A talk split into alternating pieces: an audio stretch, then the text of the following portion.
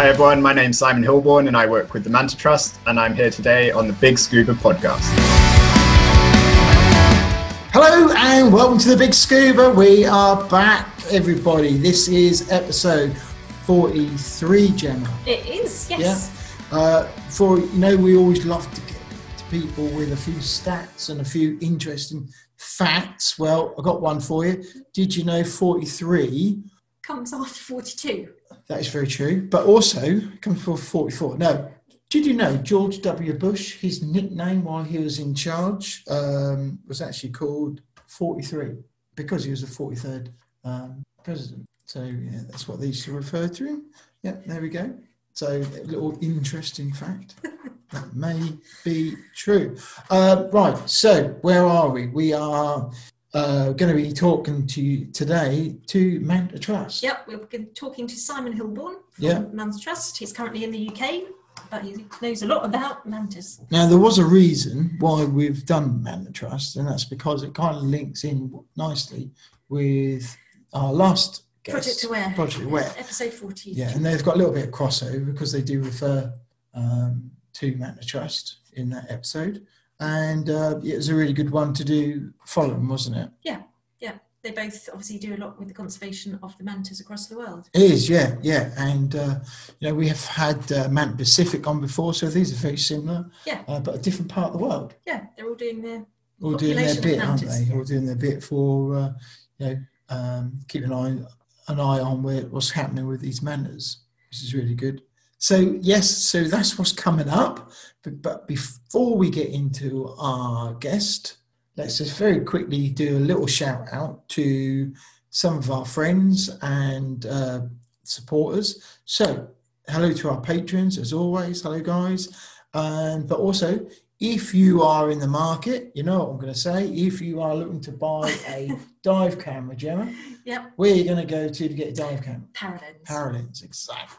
And if you look on the, the notes for this podcast, you'll see that there's some links.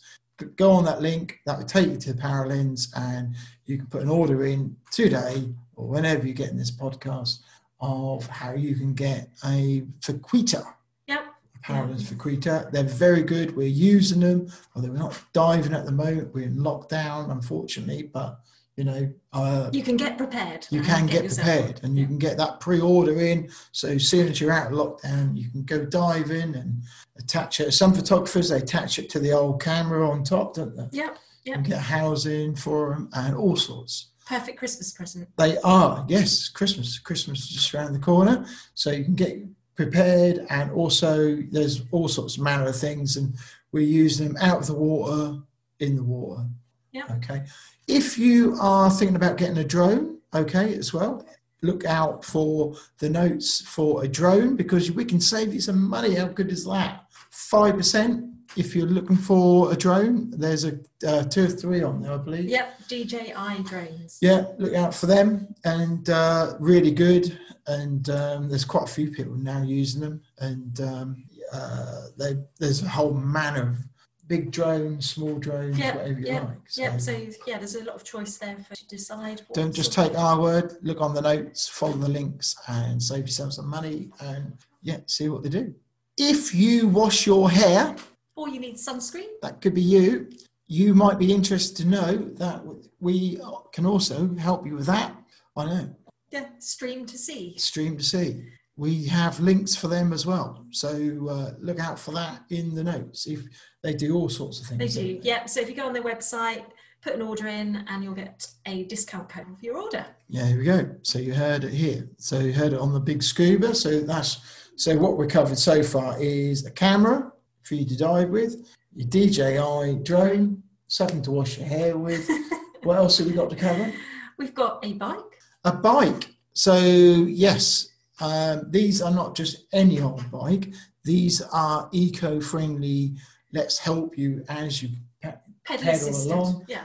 bikes. They are, and the build quality are brilliant. Now these are uh, a whirlwind bike. They are brilliant, Yeah, really yeah. good bikes. We've been using them, and uh, Whizzing around. yeah, I couldn't believe it. That, they actually, if you want to experience a turbo, uh, turbo feeling as you go away, you go away with a whoosh. yeah, it certainly puts a smile on your face. It it's a great did. little bike. Yeah, it certainly did. Brilliant. Ideal for commuting or just using as a little run around to the shops. Yeah. Uh, so, you know, if you live in the city, you know, say you're running a car about, if, it, if it's a hassle, you know, of moving a car and getting it parked, you can, these are actually, they're foldable, even the pedals fold up, Yep. the, the handlebars fold down, it folds together, it weighs 16k, doesn't Yeah. it? 16 kilos. Easy, you can easily pick up. And uh, yeah, they are brilliant. And uh, we went to the post office, didn't we? we did. and you were like pedaling away, pedaling away, and I was doing a fraction of the pedal. So you know, you know, brilliant, absolutely great, and you get this big whoosh as you go along, especially when you put it in the top. Yep. So- So we've got a special discount code.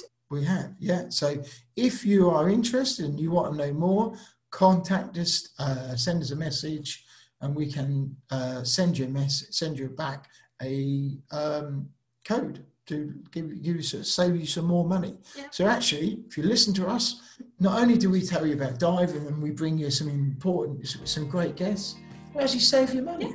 Yeah. And bring you some fun as well. How good is Yeah, that? so- uh, yeah, almost like a, what's the word? Community Yeah, you can be on your bike flying a drone above you. You can. How about that? So it's an all-round thing. Yeah. There we go. So anyway, it's enough of us running on, but I think we should uh, crack on to our guest. Yes, so we've got Simon Hilbourne from the Manta Trust. Awesome. Enjoy. I've never lost myself without you. Simon Hilbourne, thank you for joining us from the Manta Trust. Uh, would you like to kick off and tell us a bit about yourself? Uh, sure. Well, first of all, thanks very much for for having me. Um, I have been with the Manta Trust for about four years now. Um, I started off out in the Maldives uh, working for the Maldivian Manta Ray Project, um, and I carried on working out there at a number of our bases around the, around the country. I think we have uh, six different um, sites where we do research and conservation activities, and I worked at a number of those. Um, and then in the last couple of years, I've I've moved away from being full time in the Maldives, and I work for now the wider Manta Trust charity, uh, running all the sort of uh, digital media and communications stuff for the uh, for the charity. Quite a busy job. Uh, yes, especially in recent months, now that everything seems to be online and digital, um, a lot more of it seems to be coming my way. But uh, no, it's good. Yeah, well, so people have got more time on their hands as well to look at everything as well online, haven't they? Yeah, yeah. So yeah, during during the sort of COVID lockdown period, we uh, we instigated a number of new uh, initiatives like an online kids club and a webinar series and stuff like that. So when we're not able to sort of meet people in person um, through tourism, um, we kind of had to look for other tacks to to get the message out and to share. Um, insights and news and, and inform people so yeah we kind of took some of it online Yeah, have you noticed quite a big increase in your kind of followers and audience out there? Um, at the beginning, for sure, um, it was going really well, and then I think as lockdown started to ease, people started going back to their normal jobs, uh, had less time to sort of sit down and listen to uh, webinars about manta rays all day long. Unfortunately, Yeah. Well, hopefully, yeah, some people have yeah ha- sort of learned a bit more through the lockdown about mantas as well and what you do. yeah, I definitely think we uh, we managed to reach out to a slightly different audience, um, which is always good. Yeah. No, it is. So uh, you you're an instructor. Um, I was a PADI instructor and a BSAC instructor. Um, I don't do any teaching anymore. Um, yeah, I kind of moved away from the, the tourism side and tried to focus more on the conservation and the, the animal side of things. But Yeah. um, yeah, still a avid diver. Um, do as much as I can whenever I can. Yeah, that's good. So how did you get into diving? Um, that's a little bit of an odd one. Um, my I grew up in Sri Lanka for a, for a number of years when I was a little kid, and both my parents learned to scuba dive there, and they really loved it. I was too young at the time, um, but then we moved to Thailand, and I did my my open water when I was I, did, I know, junior open water, um, and then the whole family could dive, so we sort of go on little dive holidays here and there. Um, I just kind of fell in love with it, and I kept going and kind of did my advanced open water, then rescue. Um, my parents were just recreational fun divers, um, and then yeah, did my took a year out, did my dive master, worked in Australia for a year on the Great Barrier Reef during my instructor's course.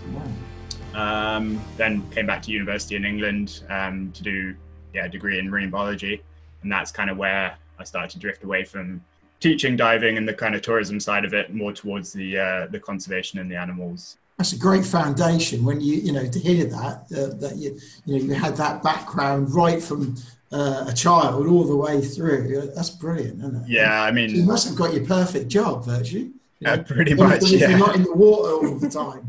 Yeah, exactly. Um, I mean, I, yeah, I was incredibly sort of fortunate with with being able to learn to dive at such a young age and having that access to it, um, which yeah is was amazing. I mean, even my, when I was at university doing a four year degree in marine biology, there were a lot of people on the course who'd never been scuba diving in their life, and I Mhm. found that a bit odd that you'd sign up for a four year degree course and had never tried scuba diving. But um, yeah, no, it's uh, it's landed me in a in a very nice position now. I really enjoy Yeah. my work and my job.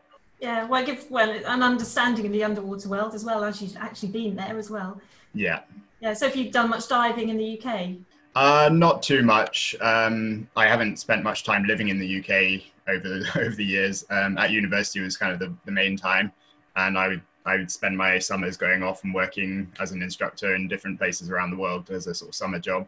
Um, since lockdown now, though, I've done a little bit more. I've uh, been to Lundy, um, tried to do the blue shark snorkeling, uh, went up and saw the basking sharks off um, Isle of Coll this summer as well, which was really cool. Yeah. Um, but yeah, there's uh, a lot more around the UK that I'd love to love to see because yeah, it can be really really nice.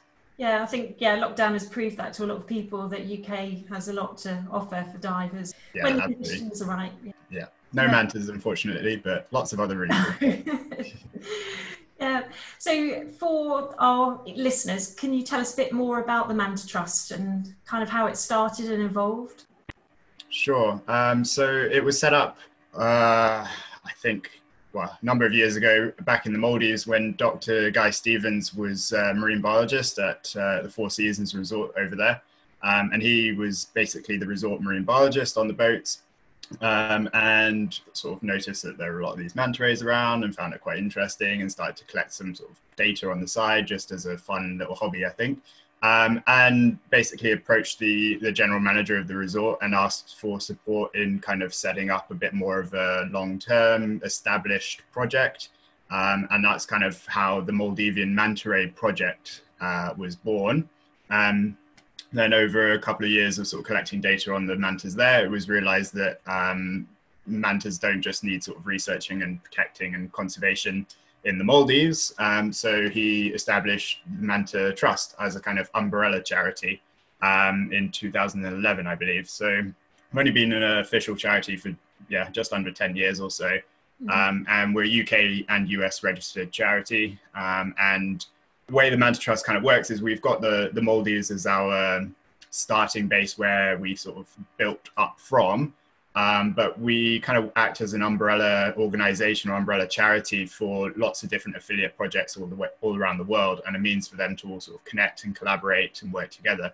Um, so we've got, I think it's between 20 and 25 different affiliate projects from uh, Mexico, Brazil, Costa Rica to the Azores, um, Sri Lanka, Maldives, um, Indonesia, and then down into sort of um, New Zealand, French Polynesia, that kind of area as well. So in, in the majority of the Manta hotspots around the world, we have an affiliate project who that's their own sort of charity, their own whatever organization or business, uh, and, and they just sort of work with us and collaborate with us, and we help them find funding and put them in contact with uh, researchers and, and sort of yeah share ideas and, and knowledge between all. Well, that's good because funding, uh, especially funding, is the, probably one of the hardest things, isn't it? Getting financial support for these projects.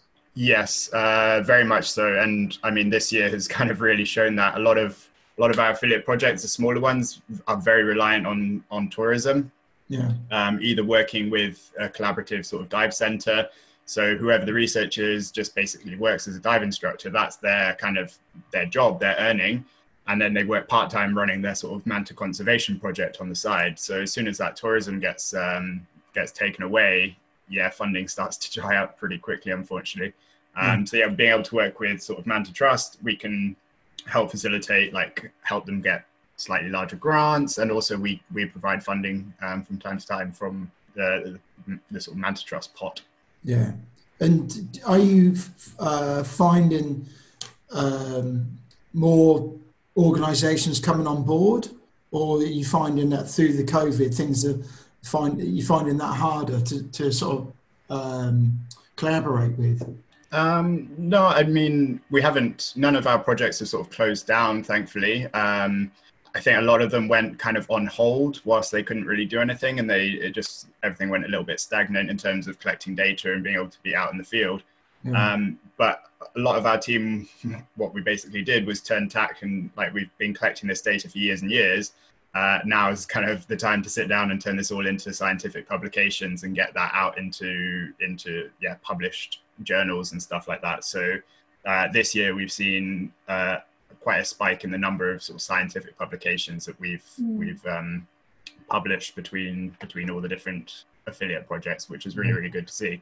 Because I mean, we're collecting all that data and we kind of know about it, but until you get that peer reviewed and into the public domain, uh, it's not really helping too many other people. So yeah, So who do you feed that information to? Because we spoke to like Manta Pacific, and you know through the podcast we spoke to Mhm. other groups like Project Aware as well. Mhm. It seems like you're all gathering data Yeah. on different animals and some the same animals, but then do you then all work together to so you've got like uh, a communitive? Centralized pot of Yeah, data. yeah.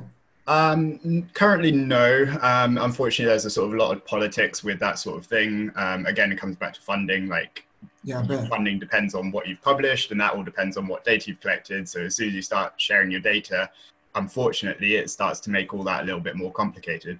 Um, so kind of generally no, but if there is something specific that we want to investigate, so if we're talking about um, mantas out in Socorro versus along the Pacific mainland coast of Mexico um, down into sort of Central South America, if there's some specific project that we want to start looking at, okay, are these mantas moving and migrating between these these areas? Those two or three affiliate projects might get together and, and sign an MOU and start sharing their data based on that. And sort of, if there's a reason to do it, they will sort of work towards that. Um, so similar in, in the Maldives um, with our sort of oceanic manta ray population in the Maldives. And then there's uh, quite a substantial um, manta fishery over in Sri Lanka. So if they get any sort of um, IDs from the mantas being caught and killed in the fish market, uh, they send them through to us and we can kind of compare them to figure out if that was uh, a manta that we had identified alive swimming around in the Maldives or nothing. Yeah, I'd say there's one thing I've noticed, um, and it, it might be because of the podcast. I don't know, but I don't remember it previous to this year. It's cit- this phrase, citizen science. Hmm. You know, and uh, we, you know, one of our partners is Paralenz, um, Yeah.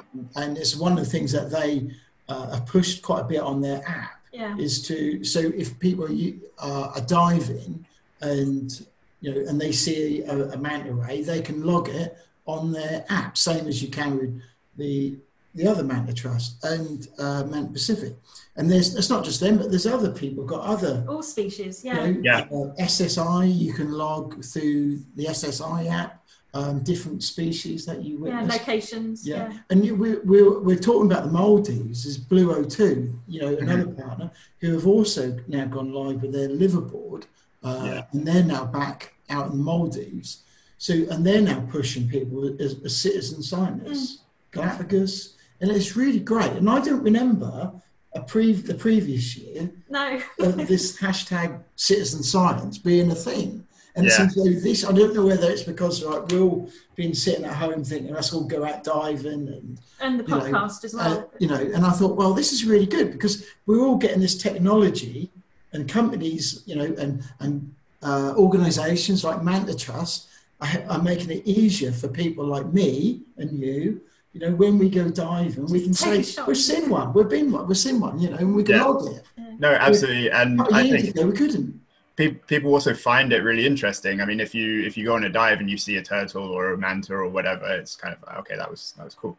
But if you can then reach out to an organization who's researching those and you sort of submit the photos and they get back to you and say, oh yeah, that's a pregnant female we've known for seven years. She was pregnant two years ago. Last year she was actually entangled in some fishing line, but somebody managed to cut her free. Like that whole story, it suddenly makes that manta. Oh, it's not just a manta. Like now you have a background to that individual, and you it, there's a lot more connection, um, Mm. which I think is really lovely for for sort of divers Yeah. and I, I mean, that's nice for them, but then also the sort of charity or the conservation group, that's another tiny little piece of the puzzle to figure out where these animals are going and what they're doing and how long they live for, which seem like quite simple questions, but for in the case of manta rays, often we don't really know the answers to those yet. So And you Yeah, need, really important. need um, divers to actually literally buy in, don't you? To buy in to to support uh, Manta Trust because you know the more involved the average scuba diver is, and they don't have to be a tech diver; they can just be a, a you Fun diver. fun diver like us. You know, Yeah, um, literally, all we need from a from a submission is we need a, a clear enough photo, and that doesn't have to be from a DSLR setup with strobes or anything like that. It's, as long as we can see the spot patterns, yeah. and you give us the location, like the dive site name, and we know the date, and I mean the time is is helpful, but not so necessary. As long as we know which manta that was, where it was, on what day, that's enough for us to sort of log it as a as a piece of information. And everyone records that in their logbooks anyway. Everyone's now got a GoPro or a little uh, TG5 or something. So yeah, there's uh, I guess there's no excuse really now. or, and or Paralenz, we've got to drop that in for a pub. Paralenz exactly. um, Uh, and it also is really good because it just connects the divers to the underwater world much more, doesn't it? It gives them, yeah, they're going there to see things, but it, it just follows on. It gives them a more more of a story, I think, doesn't it? To, Yeah. Yeah, sort of Yeah. take ownership of something as well, which is really good. yeah, with our with our mantas in the Maldives as well, if you submit an ID and it's a new manta ray, uh, one that we don't have in our database already, uh, you get to name it. So throughout the mo- majority of the Maldives, uh, where there's quite sort of heavy dive tourism and we have our research um, bases and stuff, it's quite unusual to get a new manta. But if you're on an expedition somewhere up to the, the far north of the Maldives or to a slightly unusual area, um, yeah, there's quite a good chance that you you might get a new manta and then you get to name it and it will forever be in our database. How whatever cool name that you. Yeah, we're waiting for the big scuba manta. Yeah, we need a big scuba manta. That's what we need. Yeah. Yeah. So, with your projects, do you do any tagging and sort of track all these mantas the Um, around the world, we do. Uh, in the Maldives specifically, we don't do any tagging of mantas. Um, there's unfortunately quite um, negative reception towards uh, tagging of, of individuals. I don't think there's quite like the clear understanding of the benefits that come a- along with it. Um, so there's yeah, there's quite a bit of sort of negativity around the whole tagging um, situation. So yeah, we tend to try and steer clear of it o- as much as possible, um, which is a bit of a shame because, uh, like as mentioned, for the oceanic manta rays in the south of the Maldives, um, they are being caught and killed in, in large numbers in Sri Lanka. So until we understand kind of where they're going and we see them for such a small window, so the only real way of sort of collecting that data is through either tagging or biopsy samples to then do genetic comparisons, and things like that. But So, mantas are legally being fished around the world, are they? Yeah, um, it's more and more countries are moving away from sort of it being legal, um, but there are still a few countries around the world, uh, like Sri Lanka, for example, where the fishing of manta rays or all mobulas, yeah, whether it's oceanic mantas or little devil rays and whatever, it is still legal. Um, so yeah, that is a bit of an issue Mm. there's a lot more sort of rules and regulations in terms of international trade of these. So the the economic driver for catching mobulas is the gill plates, which are dried out and sent to sort of southern China uh, to be eaten in gill plate soup, peng yu sai. So it follows a very similar trend to shark fin, where it's got these sort of um, magical healing abilities, and it's kind of a pseudo remedy, and it's it's basically heavily marketed by the the sellers um, for all of these yeah false um, cures to ailments um, and that's that's that's the main economic driver for for these fisheries really in a lot of the countries the the manta or mobula meat is eaten but it's not a it's not a delicacy it doesn't fetch as high a price as sort of tuna or wahoo or something like that it's uh, yeah it's the gill plates that really make it financially viable to to be catching them Pretty shocking. So you actually need governments to um, get involved as well, then, really, don't you? To, know, Yeah, so that I mean that's what we've done in a number of countries around the world. Uh, we've worked with um, often the local sort of NGOs in in the in country to basically lobby the government to put in protection, and then with the international sort of agreements with CMS and with CITES, um, Manta Trust has played a big part in kind of pushing um, for rules and regulations for the international trade. Um, so yeah, now it should technically be quite hard to trade manta parts around the world, but often what we find is um, it's just put down on the sort of um, uh, on the labels for for customs and stuff instead of manta gill plates. It's just dried fish. Mm. So then obviously customs and whatever they, I mean they don't, they don't really know what they're looking at, and it's yeah then it's a whole whole another issue. Um, so yeah, there's loopholes which we need to try and plug. Yeah. So, in your time at Manta Trust, have you noticed a sort of trend in terms of the manta populations or sightings? Um, it's very hard to say with with that sort of thing um, over long periods of time, um, especially considering we haven't really been collecting data for that long, and these animals live for sort of 30, 40 years. So, to see population trends is quite tricky. Um, around the world, though, we have sort of seen a lot of populations in decline, and one of the easiest way to tell that is from the fisheries. So the fishermen are just having harder and harder time catching as many mantas or, or mobulas. Um, and that's a clear indication that, okay, we didn't know that population really existed. Like we didn't have photo IDs of all these individuals or anything, but just the fact that the fishermen no longer can catch them, it's a, it's a clear sign that the population has been um, quite heavily um, reduced. In the Maldives, though, uh, mantas and sharks have had protection for a number of years, and it's a it's a really healthy population. Um, yeah, our, the number of mantas on our record keeps going up, but that's because we very rarely find dead mantas. They sink, um, so it's very hard to sort of cross one off the list and say that manta is no longer alive. I think we only have two or three accounts where that's happened, um, but there's definitely going to be more that have just I don't know died of old age or whatever. But yeah. Because looking on the endangered nature list, the red list, they all they all uh, recorded as in decrease in numbers. Yeah, um, in kind of a, a global sense, yeah, um, that is the sort of the overall um, story. The issue is with with things like manta rays or species like manta rays, they reproduce so infrequently. They have one baby, one pup at a time, sort of every five to seven years. Um, then that baby takes 10, 10 years or so to reach sexual maturity and then to reproduce again. So even in the like best of conditions, that population is going to be very, very slow to increase and to grow. Really? As soon as you add in any sort of fishing effort, it's it's really going to start to to put some heavy pressure on the population. Mm. Um, so yeah, so in terms of a sustainable fishery for for manta rays, the the concept just doesn't exist. It's it's not feasible really at all. Yeah, it's a shame, but yeah, but at least you've got you know yourselves working towards yeah, protection. Quite a while. I didn't realise they take so long. You know, they have to. That's ten years or so before they can actually, you know, breathe. Yeah. You know, Yeah, about ten years before they reach sexual before they maturity. Stage, isn't it?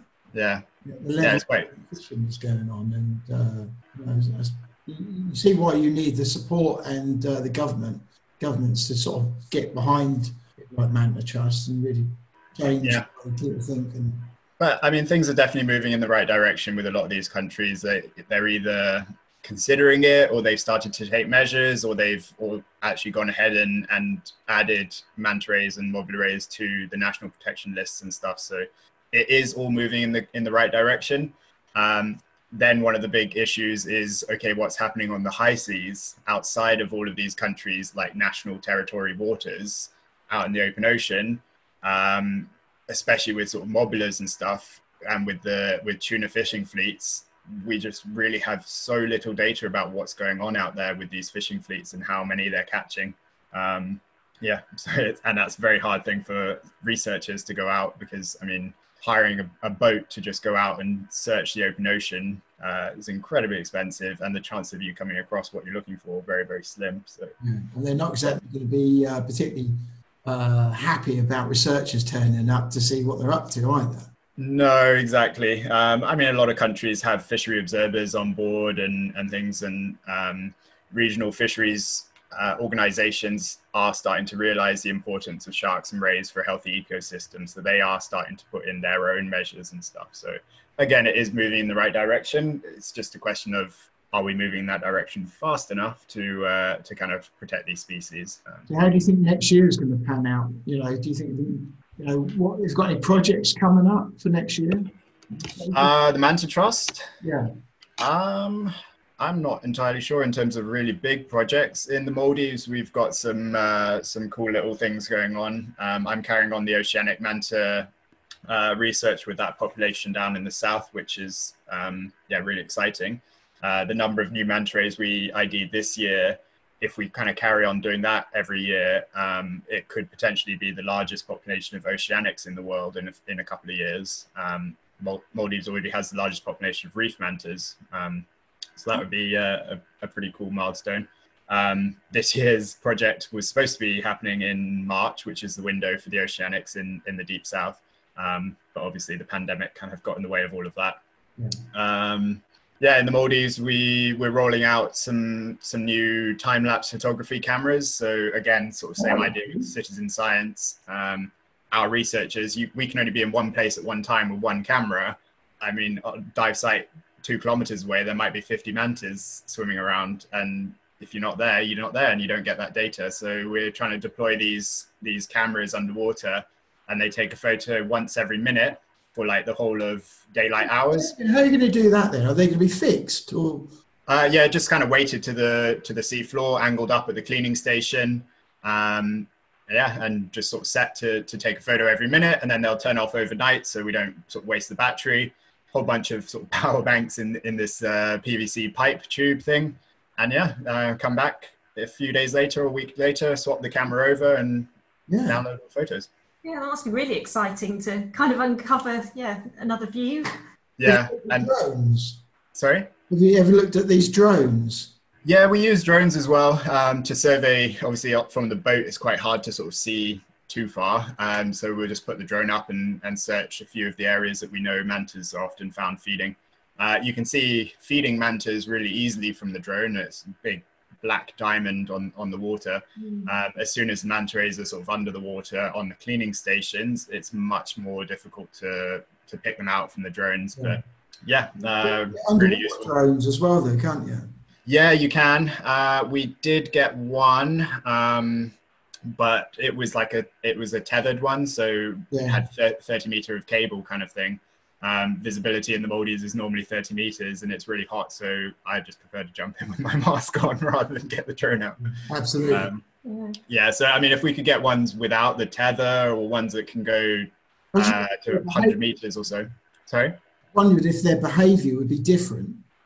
Yeah, I mean that's a whole nother kettle of fish. We don't want to be uh, chasing the mantas around with little whirring drones either. So yeah, what impact that would have on their behaviour, um, we'd need to assess that first as well. Yeah. Yeah, no, that's good. So, what what is the population of um, mantas, the oceanic ones in Sri Lanka? What sort of numbers are you talking? Uh, so in the Maldives, we've recorded, I think we're about 700 um, different individuals. But last year we recorded, I think, 350 mantas, and two of them were the same as the year before. Um, so we basically doubled the population from 350 to 700, and only two of them were like returning. So this year we were assuming we would hopefully get another sort of 300 on, on record maybe a few more were re-sightings. Now we've got more years of data. Um, but I think the biggest population of oceanics is only between two and 3,000. Um, I think that's over in uh, um, either Ecuador or, or Peru kind of area. Um, but I mean, those research projects have been going on for 10 or 15 years. We've had like two years of data from um, the oceanics. So um, yeah, and then with with the reef manta rays, uh, the population in the Maldives, we're getting very close to 5,000 individuals on record. Um, so that's by far the biggest population of, of reef mantas anywhere in the world, which is, is quite cool. Yeah. No, it's good numbers. That must be really hard to get those sort of type of figures, though, to even, you know, work them, work that out. Yeah, I mean, we've basically got a huge database of, of each of these manta rays uh, spot patterns.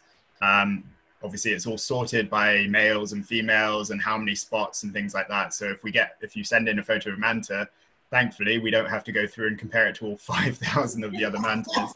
Is that- Um, is that is that spot different to that one? You know. It, it honestly it is like that. And after a long day out on the boat searching for these animals, and then a long day in the office afterwards Wow. playing catch the manta, um, your eyes do start to, um, yeah, yeah, it's uh, yeah, not the not the funnest part of the job, but we have um, we've got some software under development, which is hopefully going to make that all automated and basically use um, effectively like image recognition software, um, like AI software kind of thing, and it should hopefully just So Yeah. is that coming out on an app?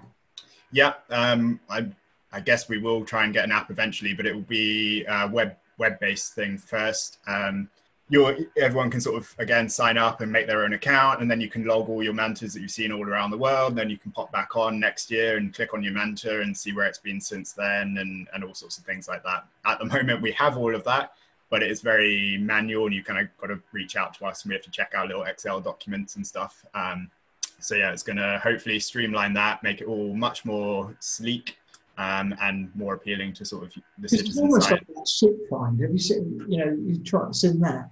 And it'd be really groovy to say, like, say you go on holiday to the Maldives and while you're there, and you see this manta ray and you log it and all that. And when you get home, you can then go back, oh, where is it? Let's have a Yeah. look.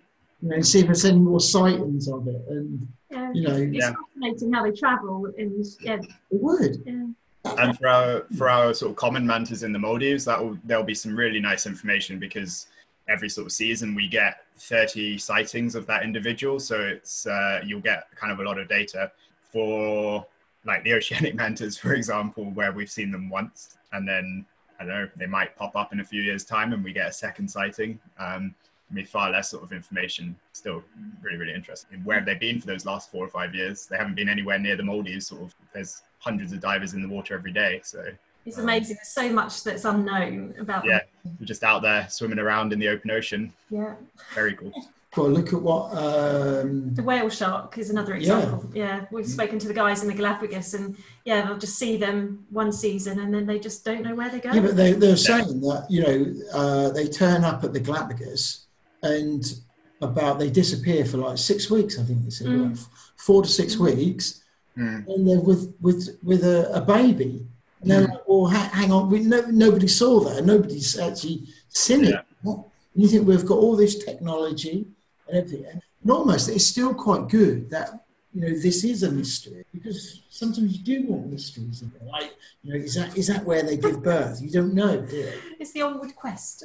It is. Yeah, it it is. It's uh, same for mantas. We have no idea where they give where they give birth. There's a few videos from pregnant females in aquariums on YouTube, but in terms of in the wild, there's no no documented records of a manta ray giving birth. So Wow. yeah, it's a, a, a big question. And I mean, we're a team of around the world, probably 40, 50 scientists working full time on manta research. we haven't figured this one out yet. So Yeah.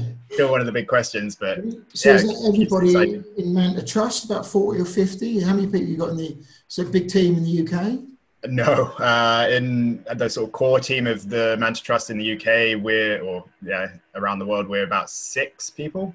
Um, in the Maldives, across the whole country, we have, when we're sort of fully up and running in normal times, I think between 12 and 15 staff. Um, and then uh, around the world, yeah, with sort of 20, 25 different affiliate projects, each one will probably have two or three staff, something like that. Um, but also some of those affiliate projects, they're not just focused on manta rays. Um, so, like in in Ecuador, in um, Costa Rica, uh, Connect Oceans with Ernst, he runs all sorts of uh, diving training, um, uh, teaching diving to sort of people with disabilities and getting them in the water. All sorts of ocean um, education and outreach with local communities and schools, and also has kind of a little um, manta ray side project kind of thing. And that part of his project is is connected with the Manta Trust as an affiliate. Kind And how are you finding getting support from uh, some of the, the marine uh, manufacturers and companies that are out there? Do you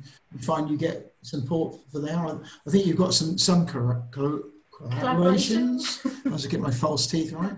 Yes, um, yeah, we've got a number of commercial supporters around around the world. Um, a lot of those are kind of um, small independent brands, people who make I don't know jewelry that they sell on Etsy or they do artwork about mantas and stuff, and they they sell it and they um, donate a commission, a small percentage to Manta Trust.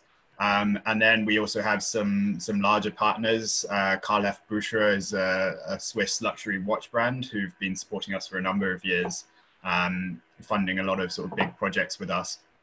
Um, and what they did is basically we gave them 188 uh, different manta rays with their spot patterns, and they engraved them onto the onto the back of each of their like um, well one onto each of their uh, watches, so that that was a unique watch. Like nobody else would have that watch because it's linked with that exact manta ray, and then that um, again sort of the whole database. You would have a little profile about your manta and where it'd been and where it'd been seen and, and so forth. Um, so yeah, they've been incredibly supportive over over the years.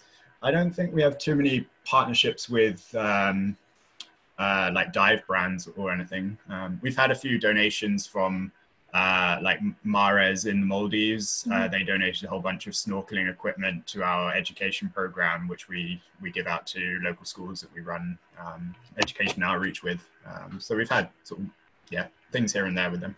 Because you'd also do the adopter manta ray, like uh, you know, we do adopt the donkey, adopt The the, penguin. penguin. adopt the whatever. But you can also, you know, if, if you're listening, you can also ad- adopt a, a manta ray. How cool is that? Yeah, exactly. This It's is- it's is- really nice. It's uh, uh, the pack is all digital, so it's like a it's an eco-friendly gift as well. We don't uh, we don't have to print out anything or post it halfway across the world. Um, you get like a little fact file about your manta, a little poster to print, little kids activity pack as well. So it's um, yeah, like manta ray crosswords and spot the difference and yeah, kids activities in there as well. So they make really nice gifts. Yeah. And it's really good getting children involved as well because you know they're the future, aren't they? And you want to, yeah. So You tapped onto a Michael Jackson song there. Children are our future. did I? Oh, Yeah. God. Children are our future. what are you up? They are. That's very good. But no, um, you know, if, if you're if you're a scuba diver and you've got a scuba diver in your life, you know, uh, get them a, a Dr. Manta ray for Christmas. Yeah, Oh, absolutely. there you. So where does the majority of your funding come from? Is it through donations and government? Um, yeah, we get uh, a good chunk through sort of um, yeah donations either through we've got a members only platform called the Cyclone, which um, effectively is a monthly donation or an annual donation, and in return you get access to a, a separate section of our website where we we put up. Um, uh, special interviews and um, bespoke videos that are only for um, Cyclone members. Um, so yeah, between that and donations, uh, merchandise sales, uh, adopt Manta, all sorts of things like that. Um, some of the funding comes from that, but then also um, large chunks come from specific grants that we we apply to. Mhm. Um, so either it's for running the core operations team, which is always the hardest part to fund. Um, people are sort of quite happy to donate a few hundred pounds to go towards sort of satellite tags to use on mantas, which hopefully will track and, and figure out all this really cool stuff. Um, but nobody really wants to donate money to pay for the person who's running the social media or for doing the spreadsheets for the finances for the charity or something. That's it's nowhere near as glamorous. Um, so that's I think all charities are in the same boat with that's the difficult bit to fund. Um, but yeah, if we if we have a specific um, research project going on, whether it's um, yeah tagging or genetics or or trying to search in a new area in a new location, uh, we'll apply to specific research grants as well to hopefully fund uh, a two or three year sort of research project. But the back office jobs are just as important as those Mm. who are out in the field because you know uh, you're all a team, aren't you? You know, Yeah. the you know you can't spread just a message as we're finding out. You know, Without the by work. going diving all the time. As much as we'd like to go diving all the time, we've got Yeah. to do, do all this thing on the phone and yeah, all sorts of Oh, admin and stuff that goes along with it. And um, yeah, there's a lot that goes on behind the scenes of running these things that I think people don't really realize. Yeah. Yeah, and as you're a worldwide virtually, aren't you? You- Yeah. Over, it's yeah, it must be even harder. So, have you got plans to go back off to the Maldives, or are you staying UK based? Yeah, um, well, I'll be back out there sort of February, March, April time for the oceanic season next year. Um, and then I was supposed to be out in September running. So we've got kind of a, a sister organization called Manta Expeditions who run um, tourism, citizen science, essentially trips, um, dive liveaboards around the world, um, but focused on mantas kind of thing. So I was supposed to be running one of those in September, but that got cancelled. So might have one or two more of those next year. Um, yeah, they're they're really good. Sort of a week long liveaboard, but I will give presentations about manta research, manta conservation, fish biology, coral reefs, whale sharks. Yeah, kind of. So it's a bit more educational and en- engaging, and uh, yeah, and obviously we'll focus on trying to collect as many manta IDs as well um, on the trips. Um, Awesome, yeah, I think those are. Other than that, I think I will be probably based in the UK. Um, so yeah, I'll have to figure out how I'm going to get my fix of scuba diving over the cold winter months, especially without a dry suit. got a dry suit. Be brave. Have you got a dry suit? I don't actually. Uh, it's one thing I need to invest in. Yeah. Yeah, do you know you need a dry suit, unfortunately, in the UK, really. Yeah, Definitely. Yeah, it was it seemed like it was too hot in the summer, but yeah, now I realise. Yeah, Quite cozy. Yeah, nearly, nearly tropical, 18, 20 degrees. Mm. You have a lot of dive list, dive, you know, bucket list where you know where you most want to go dive because you're you're in the fortunate position where you've dived in quite a lot of the great places around the world. You know, Philippines, Thailand, uh, Great Barrier Reef. You know, where's where else can you go that you haven't been? um, yeah. So this year, um, I was trying to get out to the Azores. Um, they've got a really cool population of Mobula tarapacana, the sickle fin devil ray, um, on uh, some of the sites there, and also um, yeah, some really cool diving. So that was I was hoping to do that this summer, but didn't quite manage to do it. Um, so that's still up there. I was in Socorro. Uh, yeah, it was this January, um, and although it was absolutely incredible, I was not the most lucky person on the boat. So there was a few things that I missed out on, didn't quite get to see. Um, so I'd love to go back to Socorro. Um, Isn't that a dive though? When you get back to the dive boat, you go, "Well, did you see that? did you see that like frogfish?" And somebody go, "Yeah." Did you see the shark though? You're like, "No." Yeah, exactly. Well, it was like that on every dive of this trip, and I was there with uh, Dr. Guy Stevens, my my boss, the founder of the charity, and he is very lucky underwater. So he would come back, and we would just stagger the dives by sort of ten or fifteen minutes, and he would come back, and they had dolphins playing around and like touching the strobes of his camera, and I didn't see any dolphins. So oh well. Um, dive. What's going on? Yeah. So if you uh, if you want to go diving, don't bring me along because I'm not very lucky. That must be very frustrating. it, it is rather. Um, So is he Yeah. still involved? Is, is he still heavily involved in the organisation? Yeah, yeah, absolutely. Uh, yeah, um, incredibly busy publishing papers, supervising master's students and other PhD students. Um, yeah, he rarely gets to spend any time kind of in the field anymore. I think it's it's all um, in the office, unfortunately. But No, that's good. Yeah. Um, have you got mant- mantas aside? Have you got a, a favourite marine animal and why? Uh, I love humpback whales. Um, I've seen them a few times uh, in the water. Um, yeah, I, I'd say they're they're up there as well. Similar sort of thing with mantas, where there you can sense that there's something going on there. Probably more so for for humpback whales, but even with a manta that's a fish, there's definitely some sort of like recognition and understanding going on there. Um, and yeah, with a humpback whale, it's kind of on another level. Which And it's again, is that it, you know you kind of think, really, you're going to hunt them? yeah, You know, why would you? yeah, exactly. It makes no sense at all. Yeah. But there you go. That's another subject. And uh, yeah, I mean, I'd love to, I'd love to be in the water with orcas, but again, I either need to find a dry suit or uh, get incredibly lucky somewhere warm and tropical. Yeah, absolutely. They, and they're amazing animals as well. They, Yeah. orcas. So if you could take three people in to see manta rays, right? Who, and that could be from anyone from history, but maybe they're decision makers. But you know, with everything that we've discussed, you could take three people in to go see them and see, you know, um, you know what's what's going on, and make them aware. Who would you take in? Oof, that is a tricky one. Um, yeah, I think it would definitely have to be probably politicians, um, probably from sort of China or Hong Kong or, or sort of um, East Asia, where a lot of this gill plate trade is being driven from.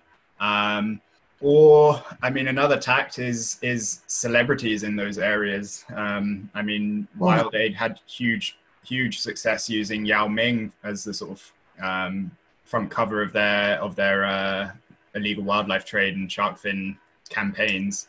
Yeah. So getting those sorts of celebrities on board and having them spread the word and yeah having them in the water and, and sort of seeing them is a whole different thing to just reaching out to them and being like hey can you talk about this for us whereas if they've if they've yeah if they've It's quite seen the clever. mantas themselves then more engaged Yeah. When you think about it, that's actually quite a clever answer because you know so many people today are influenced by uh, people online, YouTube, and stuff like that. Even more so, and how sometimes they have more power Mm. than politicians. Yeah. You know, and uh, things never get changed unless there's enough people power to Yeah. push back on po- politicians. So if you want to get the word out there, yeah either either go direct to the politicians or to try and change as many yeah, many sort of uh, normal folk out there in the community and get them involved and engaged yeah, I like that. No, that's good. So when you're doing some research in the field and actually diving, um, trying to look for a manta, have you got a favourite piece of dive equipment or piece of kit? Don't go in down. uh, my camera. I'm uh, I'm quite into my underwater photography. I don't think I can quite call myself professional yet, but um, yeah, I I'm always scared of going in without it because Okay. never know what I'm going to see. What, what have you got? Um, I've just changed from a, a DSLR Nikon. Um, I've just changed to Panasonic GH5. Right. Um, so trying to shift into videography rather than photography. Um, but yeah, I kind of got it at the beginning of this year and then haven't been able to use it very much. So, Yeah, it's quite interesting you say that because a lot of people just prefer to stick with photography because the whole processing is easier and oh yeah, well, where once you get into photo- uh, video, you know, so the processing is a Mm. lot more. Um, it's not always as straightforward. yeah, hundred percent. Um, I mean, I wouldn't say photography is easier, but it's it's definitely very different. It's Yeah, it's that one single frame, and once you've got that, yeah, a bit of post editing, and, and you're done. Use, but uh, Yeah, the process is sim- simplified. Yeah, I would, I would say so. Whereas with video, it's a whole story that you need to try and plan, and then you need to edit, and then find music and all sorts of other things. Um, but I, th- I also think it is, I don't know, it can be a more effective way of, of getting a message through.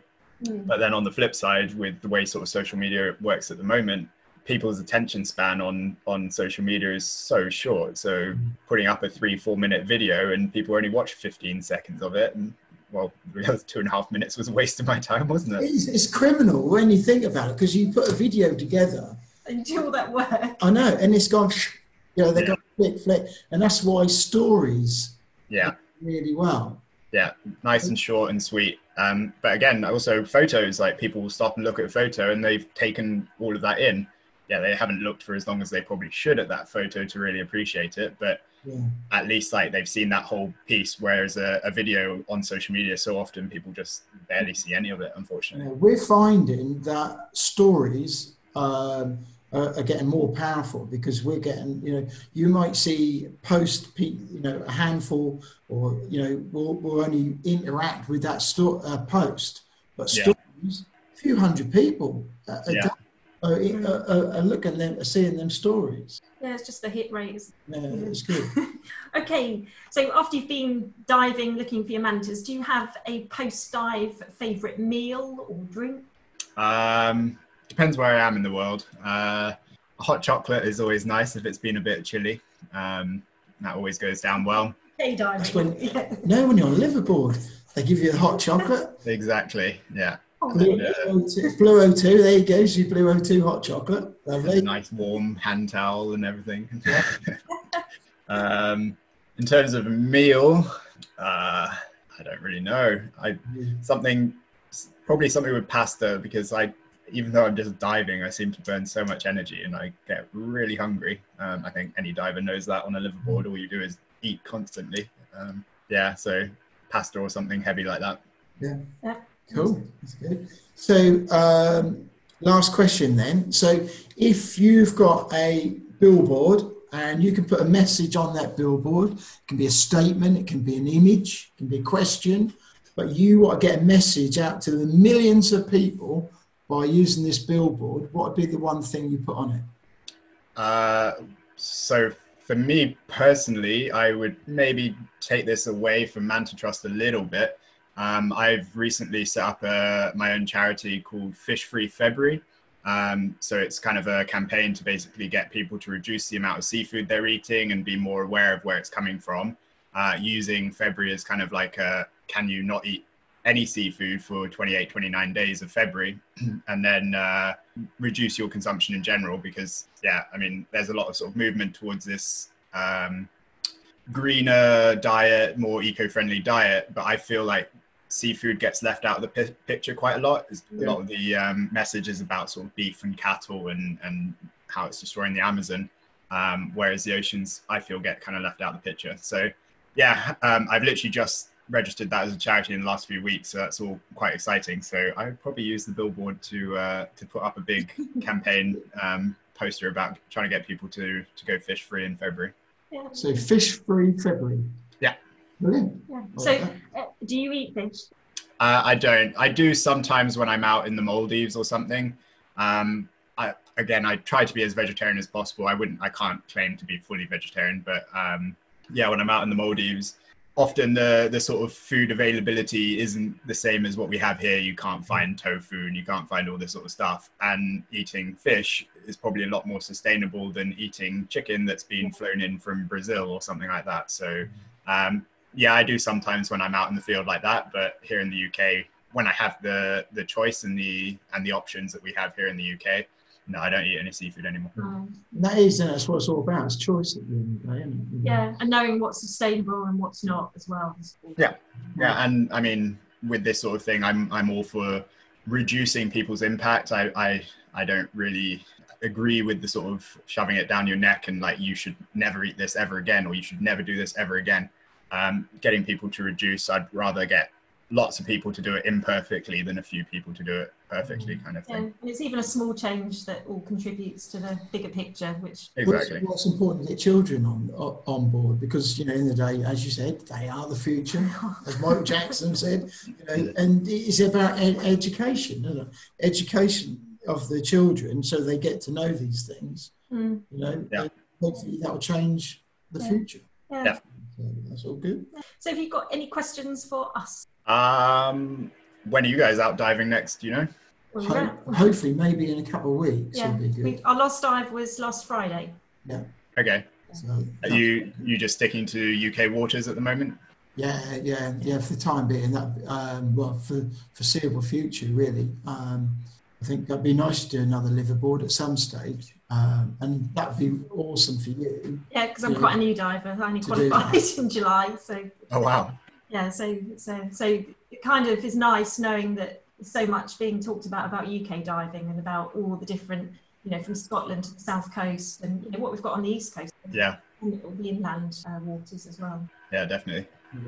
Um, so, in terms of our listeners, where can they go to find out more about the Manta Trust? Uh, yeah, so obviously our website is probably the best place. Um, it's got loads of information on there, um, all about what are mantas and mobula rays, uh, the threats to them, all sorts of stuff like that.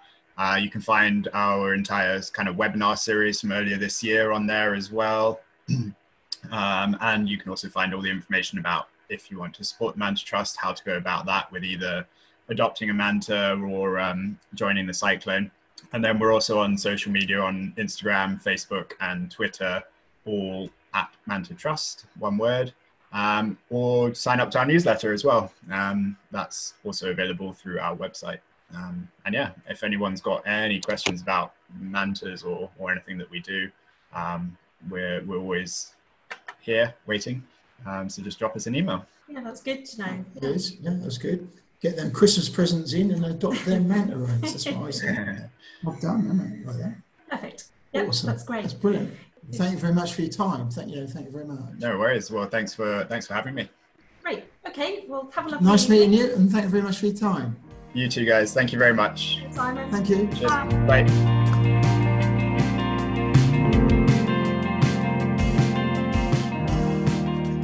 So we're back. Uh, what do you think to that, Gem? Do you Yeah, enjoy that? Super interesting about mantas, Yeah, and it was, hopefully yeah. one day we'll have one named after us. No hint there at all. So That'd be brilliant, wouldn't it? So uh, I was thinking we could add that on and uh, keep a track of where it is. Yeah. How cool would that be? Awesome animals, and uh, they just got to. I haven't seen one in the wild. That must be absolutely amazing to go see. So uh, hopefully one day that'd be really good once we all get out and about again and back in the water. Yeah. You know, so uh, yeah. Well, as we said earlier, we're under lockdown, aren't we? So at the moment, for a few more weeks, couple more Two more weeks. two more weeks, and then hopefully we should all be released and get back in the water. That should be really nice. Anyway, so coming up on the Big Scuba podcast next week on episode 44, we have yet another guest who has done some really amazing photo, photos, hasn't he? Yeah, and he's an author as well. He is. Yeah, he's- which just happens to have a new book coming out called Wild and Temperate Seas. And uh, and this this is a really good book. If you have a look, look it up. It's coming out on the 25th, isn't it? Wednesday the 25th. Yeah, you'll be able to put your orders in through Amazon and other book outlets. Yeah, and it is full of some really great photos. Um, wasn't just put together by Will, it was put together by Will and his friends. There's several contributors involved in this making this book. Um, and we've actually going to be talking to most of the people who were involved in the book. And there'll be a little extra snippet coming out will. Yeah. about how they and why uh, they put the photos that they put in. and it's it's all about diving sites around the UK. It is, So yeah. it's really yeah important at the moment. Some of the wrecks, um, there's like the M2 wreck submarine of, in the UK, uh, Lundy Island that's in there. Yeah, there's loads there. So 50 places to look must- at and make some plans for when the diving. Yeah, the weather's great to go sea diving. And even about access to the point and parking. Yeah. So yeah, it's kind of an all-round guide, which is great. Yeah, and we also need Some to shout out stuff. to the the publicist, which is Dived Up, Alex Gibson as well. So Yeah. he's been great. Yeah, so, and uh, he, he does various other books as well. he does, and there's, there's another book coming out next week as well. There is. So uh, we'll be giving you details on that as well. So there we go. Dived up and wild and temperate seas. 50 favourite UK dives. Order your copy now. Absolutely. You do, do what Gemma says. All right. So that's that. Don't forget the YouTube. There'll be a like subscribe button about there-ish Well, somewhere. Yeah, there'll be some product reviews to come out with them. We've Yes. busy. Yeah. Um, product reviews, and we are always looking for people who want to join us. If they've got things that they want us to sell, we're doing, th- you know, often looking at that. And if you are in a band or DJ, a DJ would be really good. We haven't had a DJ, we had bands, haven't we? Yeah. But you know, if you want us to help get your music out there, you know, by all means, you know, send it through and we'll see if we can share it. Anyway, I'm going to go down and lay down in that dark room. You do a lot of laying I do. in dark rooms. I've had CrossFit this morning, so now I had to, you know, got to recuperate. So, eh, moving on. Okay, right, that's it for me. That's it for me. We'll see you all soon. See you on the next one. Bye.